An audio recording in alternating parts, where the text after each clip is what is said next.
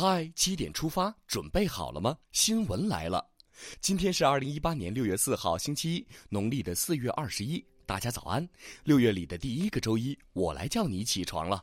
我是主播伟航。首先来看一看天气，最近几天全国不少地区处于高温之中。今天开始，西南地区东部和南部、江南、华南等地自西向东将有一次降水天气过程。雨水的到来会让一部分地区暂时离开高温的考验，但同时因为南海热带低压的影响，华南地区在暴雨的同时也会出现强对流天气，希望那里的小伙伴们能提前防范了。南海的热带气压给南方带来了凉爽的天气，习近平总书记在两院院士大会上的重要讲话也给院士们带来了一次头脑风暴。习近平总书记指出，硬实力、软实力归根到底要靠人才实力。带着总书记的勉励，院士们一定能取得更好的成绩。本周最引人关注的好消息是，六月二号到三号，中共中央政治局委员、国务院副总理、中美全面经济对话中方牵头人刘鹤带领中方团队与美国商务部长罗斯带领的美方团队在北京钓鱼台国宾馆进行磋商，双方在农业、能源等多个领域进行了良好的沟通，取得了积极的进展。美国商务部长罗斯表示，与中国的会谈截止到目前是友好且坦诚的。六月二号，吉林大学主要承担研发的地壳一号万米钻机正式宣布完成首秀，钻井深七千零一十八米，创造了亚洲国家大陆科学钻井新纪录，给科学家们点赞。科学在飞速发展，医疗政策也在迎头赶上。国务院办公厅日前印发关于促进互联网加医疗健康发展的意见。明确到二零二零年，二级以上医院普遍提供线上服务，通过远程医疗把大医院和基层医院连接起来，患者在家门口就能享受到优质的医疗服务，看病难正在成为历史。再来看一下环境方面的消息，预计六月中上旬，受持续高温和近地面偏南风输送的影响，京津冀大部、山东大部和河南北部部分城市可能会出现臭氧轻到中度污染。臭氧增多污染了环境，一些不良信息也污染着网络的环境。近期，美拍网络直播短视频平台传播涉未成年人低俗不良信息，国家网信办等三部门于六月一号约谈美拍相关负责人，责令全面整改。对待网络环境的污染物，我们一样绝不留情。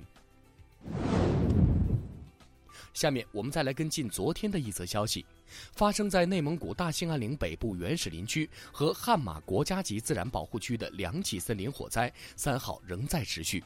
内蒙古自治区防火指挥部门已经调集了四千名扑火人员和大型设备赶往两处火场进行扑救，一旦气象条件成熟，将对火场进行人工增雨。聊完了国内，我们再来看一下国外都发生了哪些大事儿。这期财长会议放弃发表联合声明，罕见指责美国。这期会议后公布的文件对特定国家点名实属罕见，因贸易领域的对立激化而放弃发表联合声明。相关讨论留待八号开幕的 G 七峰会。上个月，美国宣布退出伊朗核问题全面协议。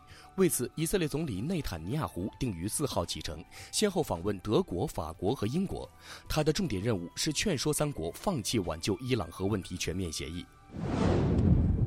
爱好和平的日本民众也坐不住了，日本政府宣布将引进陆基宙斯盾反导系统。五月，日本防卫省首次公开提及部署候选地秋田县和山口县，秋田县市民团体联名上书抗议在当地部署反导系统。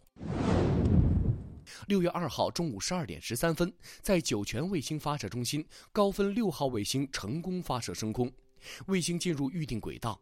高分六号是一颗低轨光学遥感卫星，在灾害救援等任务当中，可以第一时间发现更多的灾区情况。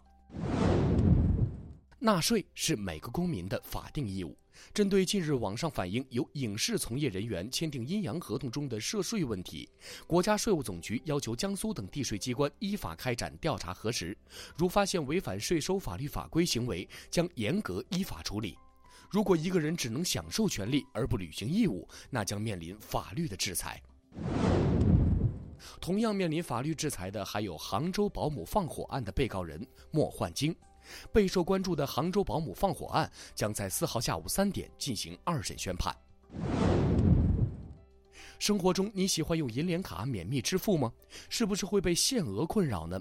别急，本月起银联小额免密免签支付业务的单笔限额从三百元上调到了一千元，是不是又可以放心的买买买了呢？银联卡免密支付限额提升，可能让线下剁手党欢呼，但如果您是海淘爱好者，下面还有好消息等着你呢。自六月一号开始，海关总署全面取消入出境货物通关单，取消通关单可以简化企业申报，加速货物放行。海淘爱好者们再也不用等快递等到天荒地老了。每日一席话：为官避世，平生耻。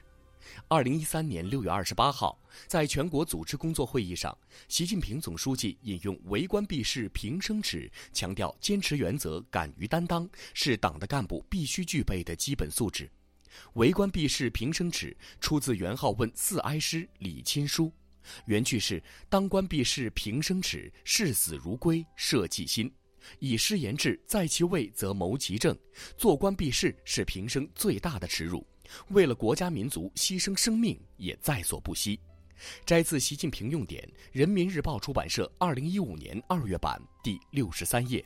好了，七点出发就到这里，明天同一时间再出发了。大家早安。